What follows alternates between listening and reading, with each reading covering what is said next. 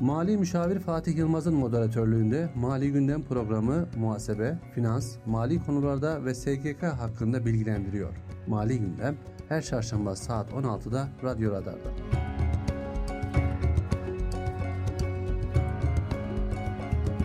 Mali Müşavir Fatih Yılmaz'ın hazırlayıp sunduğu Mali Gündem programı başlıyor. 91.8 Radyo Radar'dan herkese merhabalar. Ben Mali Müşavir Fatih Yılmaz. Bir Mali Gündem programı sizlerle bu hafta birlikteyiz. Bu haftaki konumuz genç girişimciler kazanç istisası ve SGK teşviklerinden bahsedeceğiz. Ve bizi bu konuda aydınlatacak, bilgi verecek olan çok değerli bir konuğumuz var. Mali Müşavir Hakan Başkurt. Hoş geldiniz Hakan Bey. Hoş bulduk Fatih Bey. Nasılsınız? Teşekkür ederim. Sizler nasılsınız? Bizler de iyiyiz Hakan Bey. Sorularımıza geçmeden önce sizleri tanıyabilir miyiz? Tabii ki. Ee, Fatih Bey ben 2007 yılında başladım bu mesleğe stajyer olarak. Ee, daha sonra çeşitli firmalarda çalıştıktan sonra 2016 yılından itibaren bağımsız mali müşavir olarak kendi ofisimde bu mesleği icra etmekteyim. Çok güzel. Hakan Bey, genç girişimcilik desteği nedir? Kimler faydalanabilir? Şimdi ilk önce Fatih Bey bununla ilgili şöyle bir bilgi vermek istiyorum. Ee, Türkiye İsta- İstatistik Kurumu'nun Mart ayında yayınlamış olduğu e, bültende 2021 yılında ülkemizde 15-29 yaş arası e, gençler %23'ünü oluşturuyor nüfusumuzun. Yaklaşık bu da 19,5 milyona tekabül ediyor. Avrupa ülkelerine baktığımızda e, bu sayı 27 Avrupa ülkesinin 22'sinin bireysel ayrı ayrı baktığımızda nüfusundan daha fazla bir orana sahip bu konuda. E,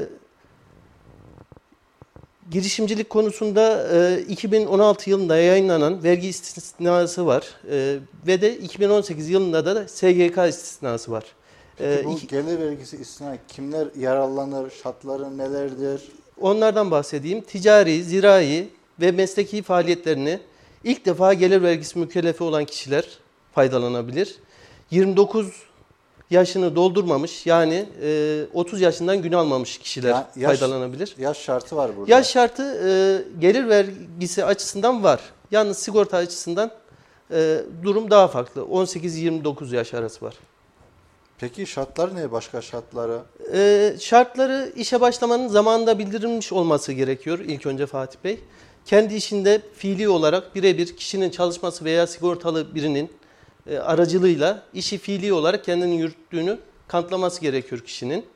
Bunun dışında e, faaliyetin adi ortaklık şeklinde olmasından dolayı her iki kişinin de bu istisnayı taşıması yani 29 yaşını doldurmamış olması gerekiyor. Yani birisi- İlk defa E, 30 yaşında olursa bir ortak faydalanır. Olmaz. Aynen faydalanamıyorlar yine aynı şekilde. Ee, burada bir istisnai durumda şey de var. Ee, kişinin ölümü nedeniyle eşi ve çocuğu eğer bu şartları taşıyorsa vefattan sonra başlamak üzere yine bu istisnadan faydalanabilirler. Yalnız sonradan e, terk edip tekrar iş yeri açıldığında hak kaybolur. O süre e, faydalanmış olur. Devam edemez yani. Bu kişiler faydalanamıyor ölüm A- dışında. Aynen öyle. Diğer şartlar nelerdir acaba? Diğer şartları da e, dediğimiz gibi 29 yaşını doldurmamış olacak. E, ondan sonra ilk defa ticari, zirai, İşe başlamış olacak. aynen serbest meslek Yani daha önce kazancı. vergi mükellefiyeti olmayacak. olmayacak. Kesinlikle olmayacak. Olmayacak. Aynen öyle. Peki istisna yer almak genç girişim belgesi alma ya da bildirme bir zorunluluk var mı? Şöyle- Genelde KOS- KOSGEB'de oluyor. Evet. E, vergi de, dairesi nezdinde herhangi bir bildirimde bulunma zorunluluğu yok. Ama biz yine de e, vergi dairesinden de yazı alınmasını tavsiye ediyoruz. Özellikle de zaten e, SGK ve vergi dairesi arasında altyapı olarak bir iletişim olmadığı için e, mecburen SGK'ya bildirmek üzere bir yazı alınıyor. Bu da bizzat e, son dönemde bunu çok yaşıyoruz. Bizzat mükellefin kendi götürmesi veya e, vekili götürmesi gerekiyor. Bunun için önerimiz bu belgenin Alınması. Alınması Alınmaz. Peki şeklinde. is- istisna tutarı ne kadardır? Bu artıyor mu, azalıyor mu? İstisna tutarı 3 dönem için 75 bin lira olarak veriliyor. E, tutarda azalma veya artma olmuyor Fatih Bey. E, toplamda işte 225 bin TL ediyor. Yani yıl yıl bazında Birbirine aktarılmıyor tabii Evet, ki. 75 Yıl, bin- baz- 75 yıl bazında. bin lira. Yani biz 75 bin liraya kadar kar etsek bir sıkıntı yok. Aynen. Hani 76 bin lira olunca o 1000 liranın 1000 liranın vergisini, vergisini ödemeniz gerekiyor. Zararda da yine aynı şekilde e, hakkınız devir olmuyor bu arada. İlk yıl faydalanmadınız, zarar ettiniz. İkinci yıl ve üçüncü yıl olarak devam ediyorsunuz. devam ediyor. Aynen. O zaman e, dikkat edilmesi gerekiyor. Mesela e, 2022'nin 10. ayda işe başlama verildi. Bir Burada dönem gidiyor mu? bir, yıl dönem mu? gidiyor. Aralık dahi olsa o yıl baz alınıyor o dönem için. Dönem bazında olduğu için 2022, 2023, 2024 yıllarında faydalanabilir o kişi. O zaman genç girişimcileri uyaralım. Eğer böyle bir niyetleri var ise, Tabii ki. 29 yaşından küçükse, gün almadılarsa, yani e, Ekim ayında değil de Ocak 1-1-2023'ten itibaren Tabii ki tabii kısa süresi süreli kaldığında bunları belirtmemiz gerekir. Bunda zaten mali müşavirin nezdinde yönlendirmeler Yapılıyor. yapılabilir. Peki ticari, zirai veya mesleki faaliyetlerin birlikte yapılması durumu değiştirir mi? Burada e, özellikle toplam e, kar üzerinden bildirileceği için bu üçünün toplamında ne kadar kar edilmiş, bu kar tutarı 75 bin lirayı aşmadığı sürece hiçbir sıkıntı yok. Ama e, kişinin e, gayri, gayrimenkul sermaye iradı, kiralardan doğan ücret geliri bunlar e, kesinlikle dahil edilmez. Onlar ayrıca hesaplanır, istisnadan faydalanamazlar onlar için. Dediğimiz gibi sadece ticari, zirai ve serbest meslek, Serbest meslek. faaliyetlerinden. Yani diğer kazançlar olsun. İşte Aynen. dediğiniz gibi gayrimenkullerden Evet. oradan gelirlerimiz varsa etki etmiyor. Kesinlikle. Yani. Evet. Peki yabancı uyruklar genç girişimci istisnadan faydalanabilirler mi? Yabancı uyruklular da tabii ki e, şartları sağladığı sürece bu istisnadan faydalanabilirler. Bununla ilgili Yani Bir e, yok. TC vatandaşı olma gibi şart yok. yok. Yok. Peki ticari zirai veya mesleki kazanç dışında unsurlardan yaral, e, için istisnadan yararlanabilir mi? İstisna kazancı unsur is- istisna olmayan kazanç unsurların birlikte gerçekleşmesi durumunda Burada biraz önce açıkladığım gibi işte e, gayrimenkul sermaye iradı, diğer kazanç ve iratlar, ücret geliri bunlar için ayrı vergilendirme yapılıyor. E, ticari, zirai ve serbest meslek faaliyetinden doğan kazançlarını birlikte değerlendirilip istisnadan faydalanabiliyor. Buna bir örnek verelim. Mesela Tabii ki. serbest meslek faaliyetine e, başlamış bir doktor e, ileride medikal işine de girebiliyor. Ek faaliyette bulunuyor. Burada e, ilk işi açtığı tarih baz alınıyor. İkinci faaliyette beraber değerlendiriliyor. Ayrı bir şey olarak değerlendirilmiyor yani. mükellefiyet Aynen. yani mesela bir ota alım satım yapıyoruz. Evet. Ondan sonra dediğiniz gibi medikal işine de başladık. Evet. Yani ayrı ayrı tutmuyoruz. Evet. Hepsinin toplamından e, istisnadan faydalanabiliyoruz. Peki mükellefiyet tesis ettirmeden önce vergiden e, muaf olunması durumunda etki ediyor mu?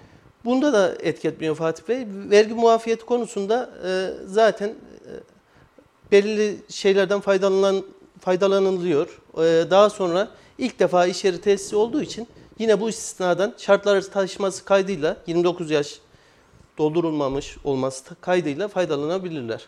Peki basit usule tabi olanlar için bir istisna var Basit mı? usulde e, durum şöyle.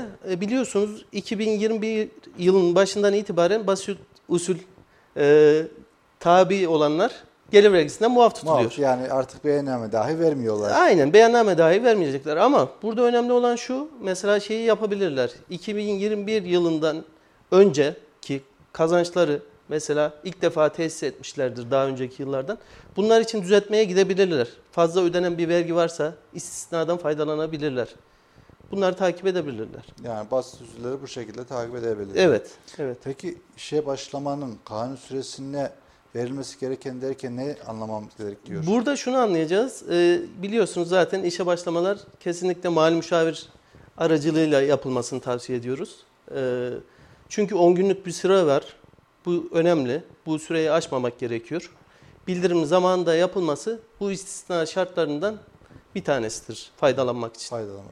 Evet. Peki e, dedin işte şartlar genel şartları sayarken kendisinde bil fiil Evet. çalışması gerekiyor. Kendisi tarafından sevk idare edilmesi gerekiyor. Peki SSK yönünden de etkiliyor mu bu? SSK yönünden e, şöyle İhlal sayılır mı?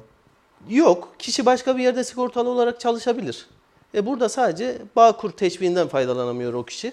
Normal yine şartları sağlaması kaydıyla yani ilk defa mükellefiyet olması, 29 yaşını doldurmamış olmasıyla bu istisnadan faydalanabilir. Hiçbir sıkıntı olmaz. Hiçbir sıkıntı yok. Evet, Peki bizim mükellefiyetimiz başladık. İşleri kötü gitti. kapattık. Kapattık. Tekrar başlaması durumda istisnamız devam eder. Yok. O yıl içerisinde olsa Yok. daha iyi.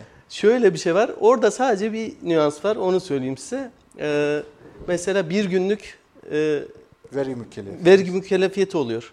Burada e, mükellefiyetten şu isteniyor. İşte aynı gün açılıyor, kapanıyor. Hiçbir işlem yapmadığına dair vergi dairesinin bir kanaati oluşursa bu bozmuyor. Mesela ihlal etmiyor. Ama sizin dediğiniz gibi iş yerini açtı, bir süre faaliyet gösterdi, beyanlarını ona göre verdi. Ondan sonra kapatıp tekrar açtığında istisna hakkını kaybetmiş kaybediyor yani. Evet. Buna dikkat edilmek gerekiyor. Tabii ki buna çok dikkat yani etmek gerekiyor. önce bir bakalım iş ortamına bir şeye işte başladık, işe başladık. İşler kötü gitti. Geri kapattık. Bir ay içerisinde, iki ay içerisinde. Evet. E daha sonra baktık ortam düzeldi. Tekrar Evet. başladığımızda maalesef bu istinaden faydalanamıyoruz. Aslında bu konuda gençlerimiz çok bilinçli Fatih Bey. İnternetten çok araştırma yapıyorlar. Bizim mesleğimizde de e, çok bilmiyorlar yani işin açığı. Bir mali müşavir aracılığıyla bu işlerin yapıldığından falan çok haberdar değiller. Onun bir dezavantajını yaşıyoruz genellikle. Bizle iletişim kurdukları sürece e, bu konularda hiç sıkıntı çekeceklerini düşünmüyorum. Biraz önce çok güzel bir örnek verdiniz. Yıl sonuna denk gelmesinde Evet. mesela yıl başında başlaması yani iki aylık bir sürede istisnai delmiş oluyor. 75 bin liralık Tabii. bir kazanç. Yani yani bir gün Yani- 12.31'e işe başlama verirse evet, evet, maalesef evet, bir yılımız, bir hesap dönümümüz evet. heba oluyor. Tabii ki yani bu konuda büyük görev bize düşüyor. Onların da bize ulaşması gerekiyor. gerekiyor. Peki e, geçmişe dönük ya bu şartlarda biz taşıyor musun? Ama haberimiz yokmuş. Sonradan fark ettik. Fayda, sonradan Bu fark hem ettik. geçici vergi bazında hem gelir beyannamesi bazında düzeltme verebiliriz bunlar için.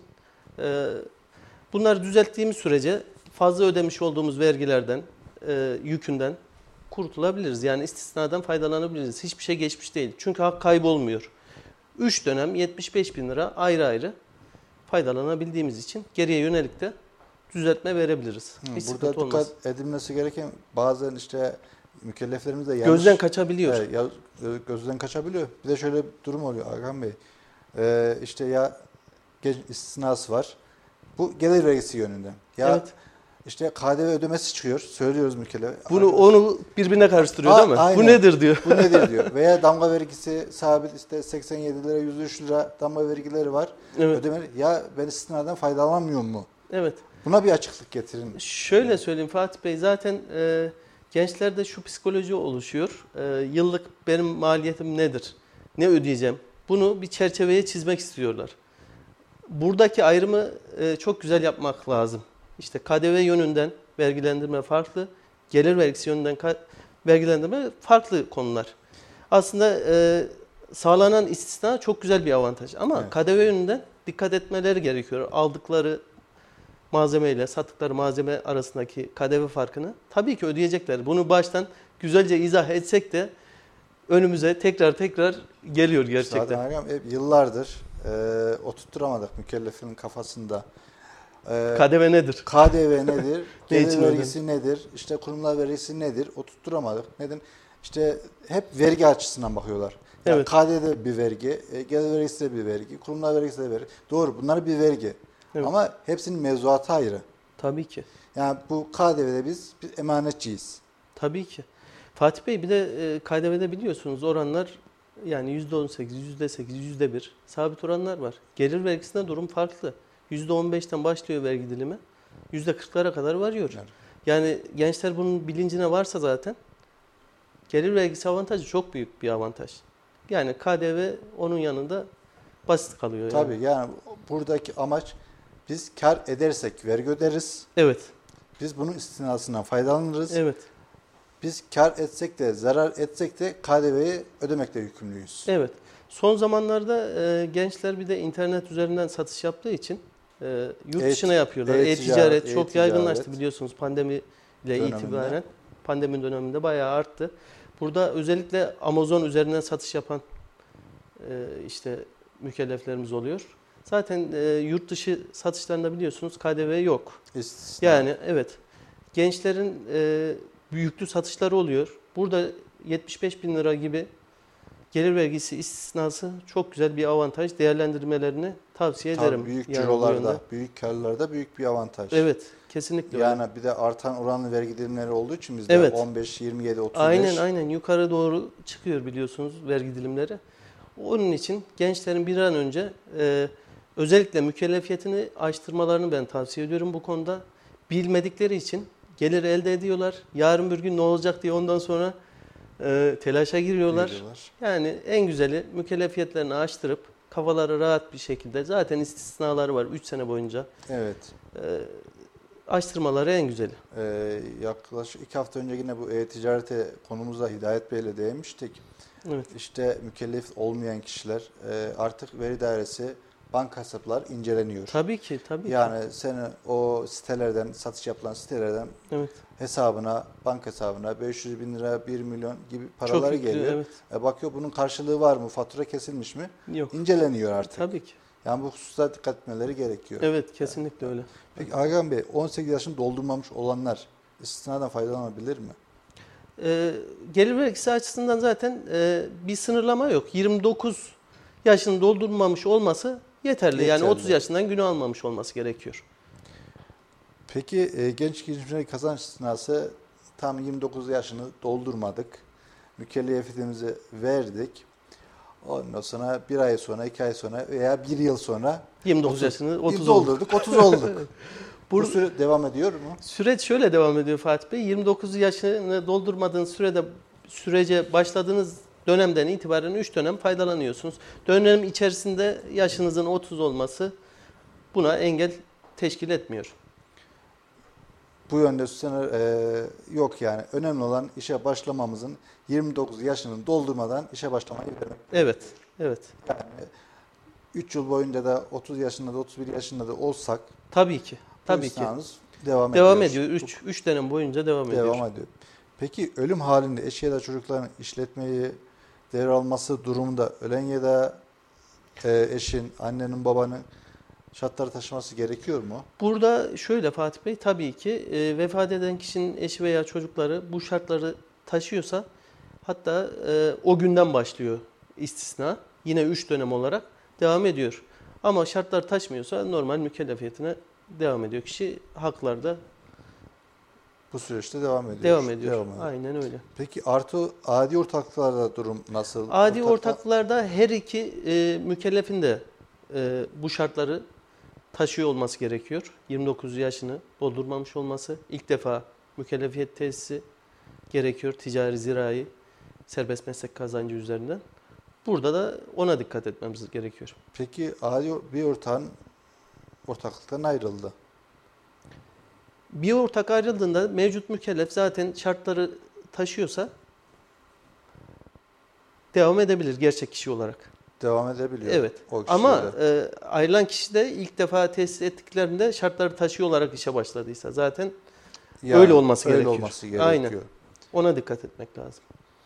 Peki faaliyet başladıktan sonra adi ortaklık olarak faaliyete devam edilmesi durumunda biz yani tek başıma mükelleftim. Sonradan Sizinle, evet sizinle ortak oldum. e, yine aynı kişi, ortaklığa aldığınız kişi şartları taşıyorsa, ilk defa mükellefiyet tesis ediyorsa siz de zaten e, bundan faydalanmış oluyorsunuz o süreye kadar. Sizinki de devam ediyor, o kişi de yeni başlamış oluyor. Orada da bir Süre aynen. sıkıntı, Sıkıntı olmuyor. Peki Evet. ortaklığın sona erdirip aynı faaliyete kendi nama ve devam edilmesi. Biraz önce siz sormuştunuz ya. Evet. O Ki orada o o, süreç- süreçte faaliyetin kapanıp tekrar açılması istisnanın e, kaybedilmesi anlamına geliyor. duruma yani orada Tabii. bir mükellef Yani baştaki tekrardan- şartımız vardı ya. Evet. ilk defa mükellefiyetin tesisi demiştik. Bunu ihlal etmiş oluyoruz. Ee, sorularda yine şöyle de başlanan faaliyeti aynı gün terk edilmesi Onda e, işte şeye bakılıyor. O gün o iş yapılmış mı, yapılmamış mı? Bir gün içerisinde olduğu için idarenin kanaatine göre o iş yapılmadıysa hiçbir sıkıntı yok. Yani ihlal edilmiş sayılmıyor. Tekrar mükellefiyetine sıfırdan olarak başlayabilir. yani İstisnadan e. KDV e, beyannamesi vermemiz filan Orada boş beyanname vereceğiz tabii ki o dönemler için. Geçici vergi, gelir vergisi beyannameleri verilecek. Ama dediğim gibi e, faaliyet olmadığı için istisnamızı delmiyor yani. E, Peki bizim kazancımız olmadı veya 75 5 bin lira Zarar altında zarar oldu, oldu.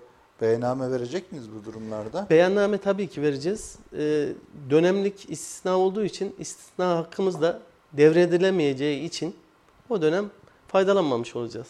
Yani o dönem Aynen o dönem hakkımızı kaybetmiş oluyoruz. Kalan iki dönemde yine hakkımız devam ediyor. devam ediyor. Şurada şu da önemli. 75 bin lira sınır var. 30 bin lira zarar var. Evet. 75 artı 30 diye düşünenler oluyor. Öyle bir şey yok yani. Yok. Öyle bir durum yok. Ya da 75 kar etmedim ben 30 ettim. Kalan 45'i de Gelecek Aktaralım, sene aktaralım. aktaralım. Şey, öyle bir durum yok. Olmuyor. Yani o dönem için, o yıl için 75 bin lirayı kullandık, kullandık, kullanmadık, Aynen. gidiyor. O dönem hakkımızı kullanmış Evet. oluyoruz. Genç girişim istisnadan yararlanmak, indirimlerden yararlanmaya engel midir? İndirimlerden hayır engel değil- değildir. Mesela buna e, yurt dışı örneği verebiliriz. Yurt dışına yazılım ihracatı yapan firmalarımızın %50 indirimi var. Hem ondan hem e, genç girişimci istisnasından aynı anda faydalanabilirler. Faydalanabilir. Yani Tabii başka- ki. O da çok güzel bir avantaj.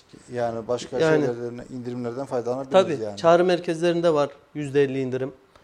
E, yurt dışına yapılan hizmet ihracatlarında mesela. Onlar düşüldükten sonra yine istisnamızdan faydalanabiliriz. Aynen. Şartları taşımak kaydıyla, tabii Kaydıyla. ki. Peki istisnanın tekif suretine alınan vergiler etkisi nedir? E, alınan vergilerde e, normal burada KDV'mizi ödüyoruz. E, gelir vergisinde 75 bin liraya kadar olan kazancımızı istisna ediyoruz. Kalan kısmını zaten vergi olarak ödüyoruz. Yani bunda bir şey var mıdır? Sınır filan. Sınırımız bizim gelir vergisindeki 75 bin lira. 75 O, lira. e, Başka ona şey uyduğumuz yok yani. sürece fark Peki- yok. e, peki yani biz işte istisna şartlarından taşıdığımızı zannediyor musun? Faydalandık. Evet, ya, Sonradan yanlış bir e, yaş hesabı yapmıştık. Evet, Oluyor maalesef. evet. Bu durumlarda ne oluyor? Bu durumda e, daire e, usulsüzlük cezası kesiyor birinci derecede. Ondan sonra gecikme zammı, gecikme faizi uygulanıyor bu dönemler için. O şekilde tahsilatları yapılıyor o dönemler için. Yani- Zaten kar oranlarımız bellidir. Oradan işte biz e, 75 bin lira kar etmiştik. Evet. Yani onun vergisini Onun vergisini ö- ödememiştik. Aynen. Sonradan fark ettik. Onun için biz hep diyorum ya Fatih Bey her ne kadar vergi dairesi e, istisna için bizden yazı talep etmese de biz daireden bunu talep etmeliyiz. Elimizde bulunması lazım. Tabii yani gerçekten sistem e, şey olarak hesaplamalı. Yaş. Evet. Özellikle yaş. Yaş, yaş konusunda Yaş. e, çok takılıyoruz. Onun için önemli olan 30 yaşından gün almamak çok önemli burada Fatih olmamak Bey. gerekiyor.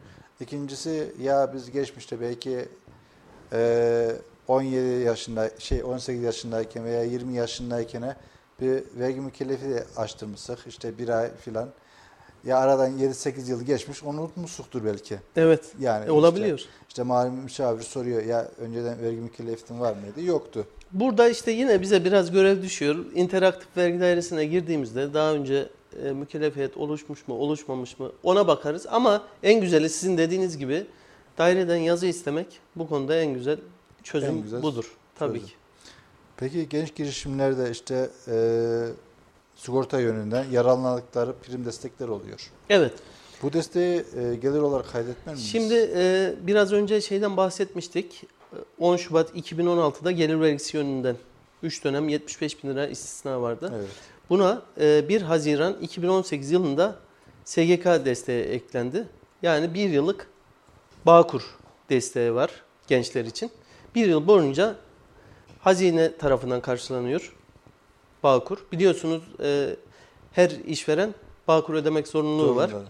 1200 e, şey 2232.50 lira indirimsiz. 1908.35 indirimli Haliyle. Bağkur ücreti var. Bu da çok güzel bir avantaj. Gençlere özellikle bunu tavsiye ediyoruz. Yani 12 ile çarptığımızda büyük Kesinlikle meblağlar yani ediyor. Yaklaşık 2000 lira. 2000 liradan çarpsak 2000 lira yani. en 24 son bin lira. 7. aydan 7. ayın birine itibaren evet. yaklaşık 2000 lira oldu. Evet.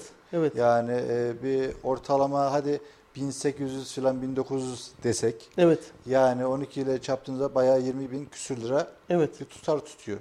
Evet. evet. Gerçekten yeni bir iş yeri açan için çok güzel bir Çok para. güzel Fatih Bey. Sermaye. Bugünkü konumuz değil ama işte biliyorsunuz KOSGEB'in de yeni kurulan işletmelere desteği var. Destekler kuruluş oluyor. desteği. Peki genç girişimleri SGK teşvikleri nelerdir? SGK teşviği biraz önce bahsettiğim gibi bir yıllık Bağkur desteği veriyor. Ee, burada e, fark olarak 18 yaşını doldurmuş, 29 yaşından doldurmamış, Doldurmamış 30 yaşından olanlar. günü almamış kişiler faydalanabiliyor. Yine e, mükellefiyeti genç girişimci olarak ilk seferde tesis edilmiş olması gerekiyor.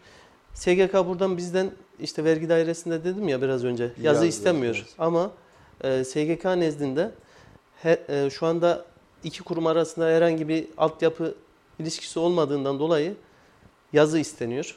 Bu yazı alınıyor bizler aracılığıyla. Dilekçe veriyoruz vergi dairesine.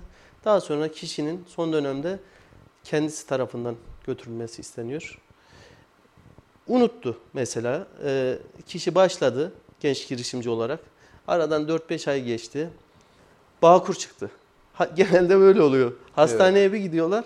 Orada Bağkur borç. borç, bo- Ya da eczaneye gidiyorlar ilaç Evet, almaya. Bağkur Orada borç çıkıyor. Bu nedir? Yani Burada yazının götürülmesi, gerekiyor. götürülmesi gerekiyor. Bu çok önemli. Ee, ortaklıktan bahsediyoruz. Adi ortaklıklar. Bunun iki kişi de yani ikimiz de 28 yaşındayız. Veya birimiz 29, birimiz 27 yaşında. İki kişi de faydalanabiliyor mu SGK teşviğinden Bağkur? Maalesef burada e, Fatih Bey küçük e, yaşı küçük olan ortak Daha şanslı, avantajlı. avantajlı. E, biraz önce bahsetmiştim ya. İki ortak şartları taşıyor. Beraber adi ortaklık olarak başlıyorlar. Gelir vergisinde sıkıntı yok. Her ikisi de faydalanabiliyor gelir vergisi istisnasından. Ama SGK'da durum farklı. Yaşı küçük olan Bağkur desteğinden faydalanabiliyor.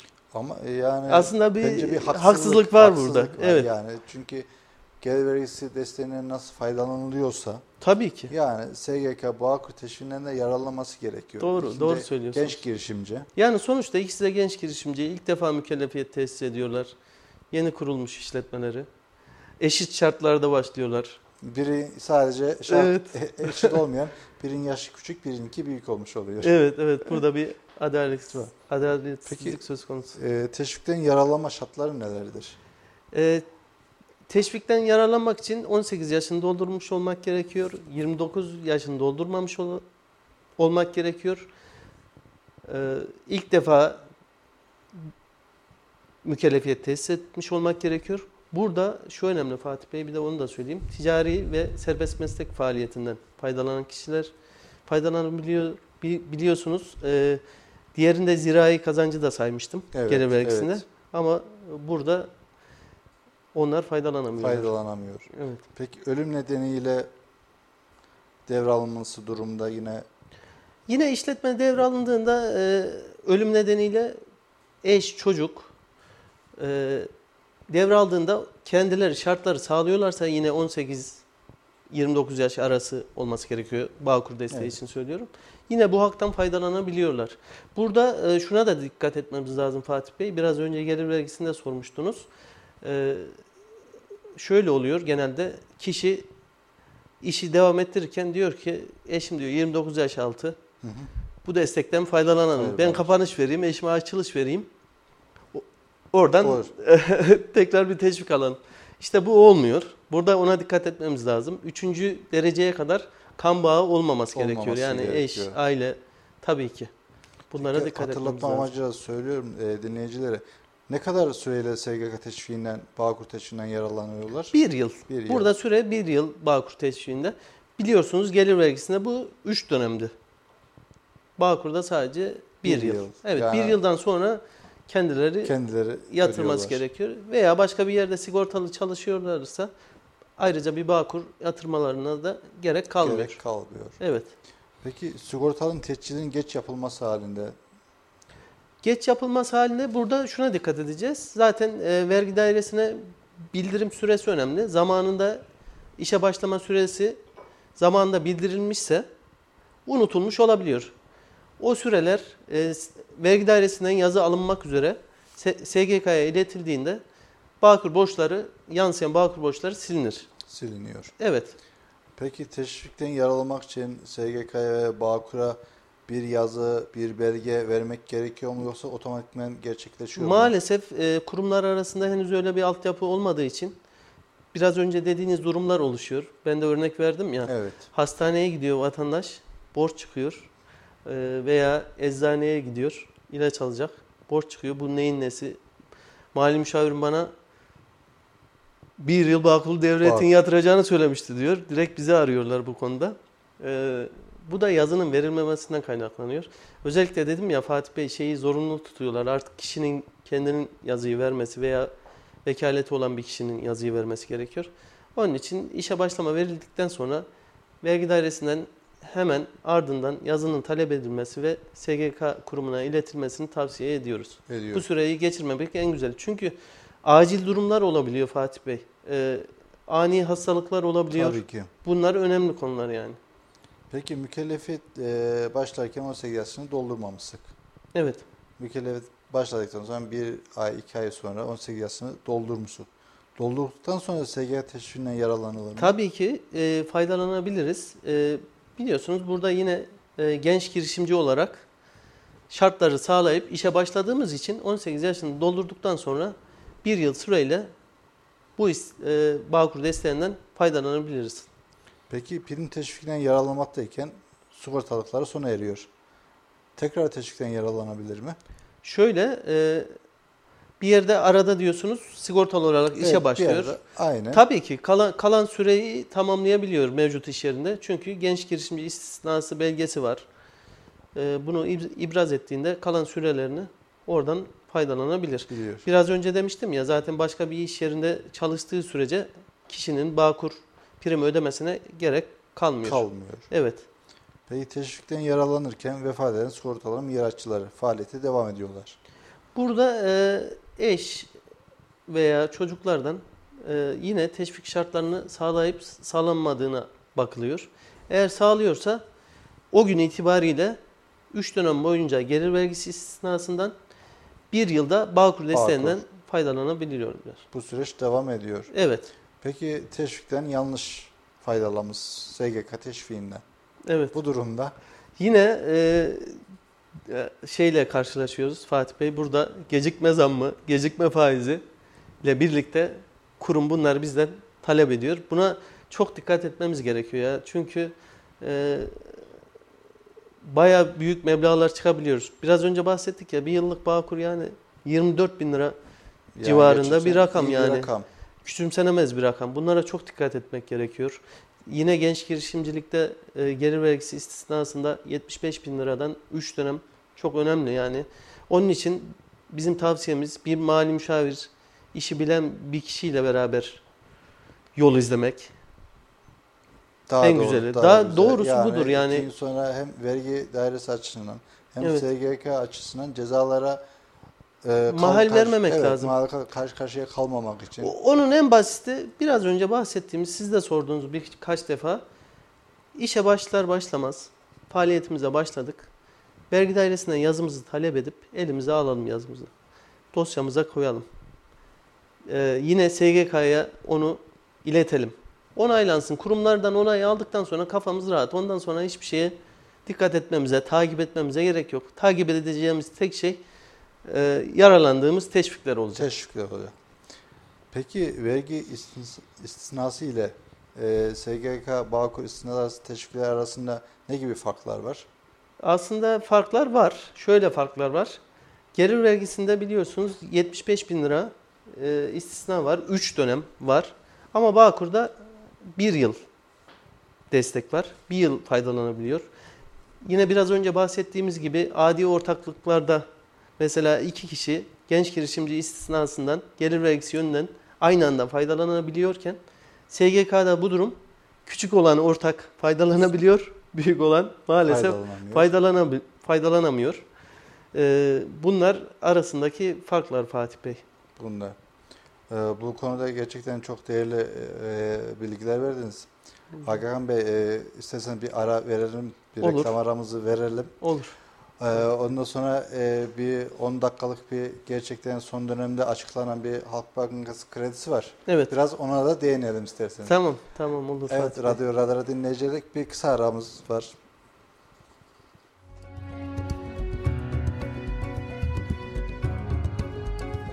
Şimdi reklamlar. Profilo Kumsmol AVM'den 20 ay sıfır faizli kampanya. Tam 8 parçadan oluşan çeyiz seti aylık 1399 lira taksitlerle. Profilo 455 litre buzdolabı, 9 kilogramlık çamaşır makinesi, 4 programlı bulaşık makinesi, Arzum'dan ütü, saç kurutma makinesi, Mr. Chef Quattro, waffle makinesi, dik süpürge, üstelik kredi kartı yok, kefil yok, peşinat yok. Profilo Kumsmol AVM Amber kapısında sizleri bekliyor. Oh be profilo varmış. Oh oh oh oh. Oh be profilo varmış. Oh oh oh oh. Oh be profilo varmış. Reklamları dinlediniz. Mali Müşavir Fatih Yılmaz'ın hazırlayıp sunduğu Mali Gündem programı devam ediyor.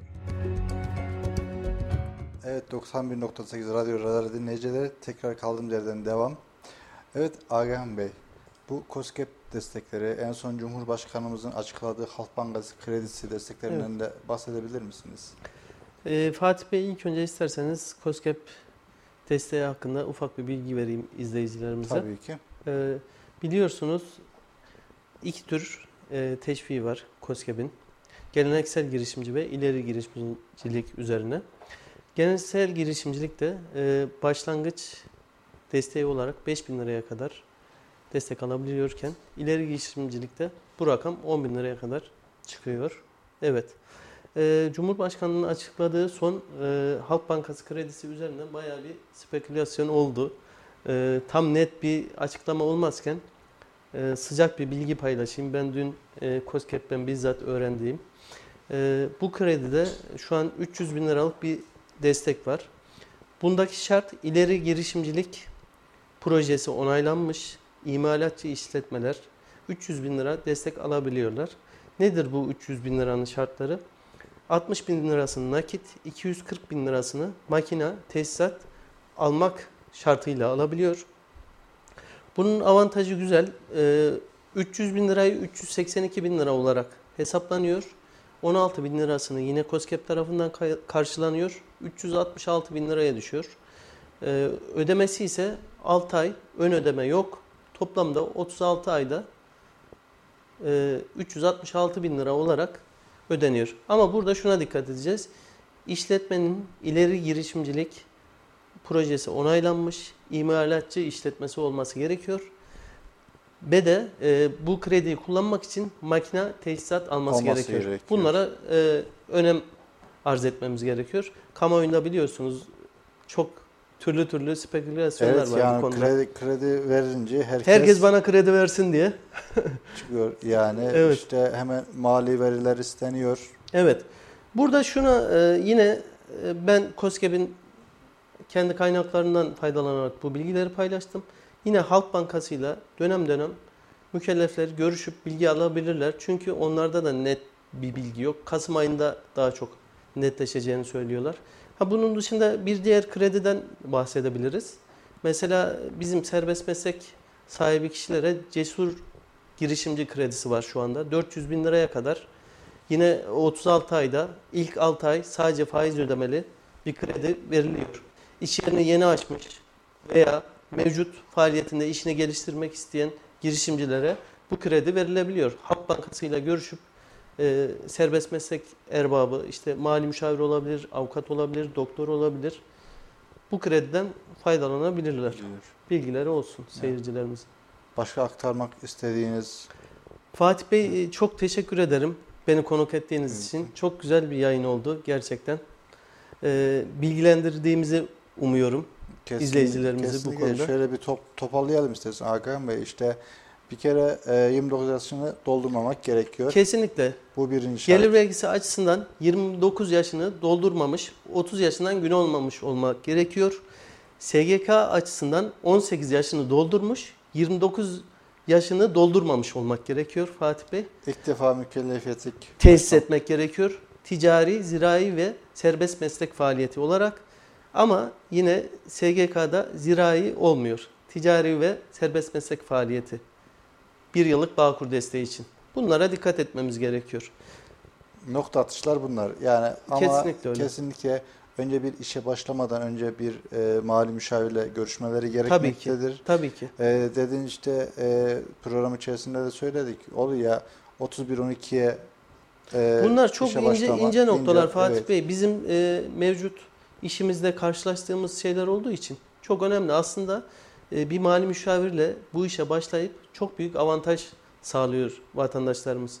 Dediğiniz gibi bir aylık süre için 75 bin lirayı heba etmek var. Bir de bir yıla yaymak var bu süreyi yani. Yani kesinlikle bu unsurlara dikkat etmemiz gerekiyor. İşte olur ya işte geçmişte mükellefiyetlik açtırmıştır, haberi olmamıştır, Evet unut- evet. unutulmuştur. Unutuluyor. Evet unutulabiliyor. Yani bu hususlara da dikkat edilmesi gerekiyor. Evet.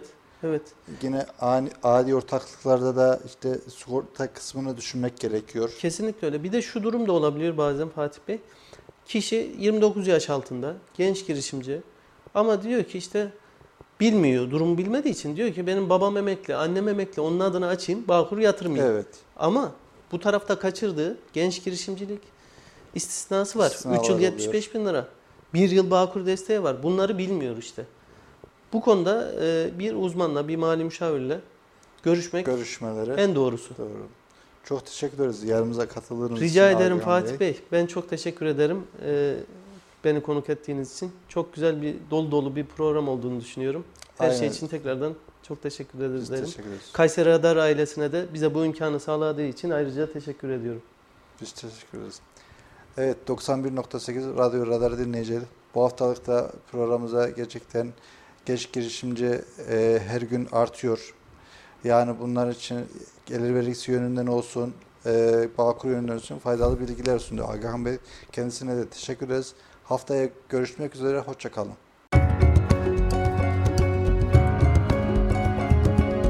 Mali Müşavir Fatih Yılmaz'ın hazırlayıp sunduğu Mali Gündem programı sona erdi.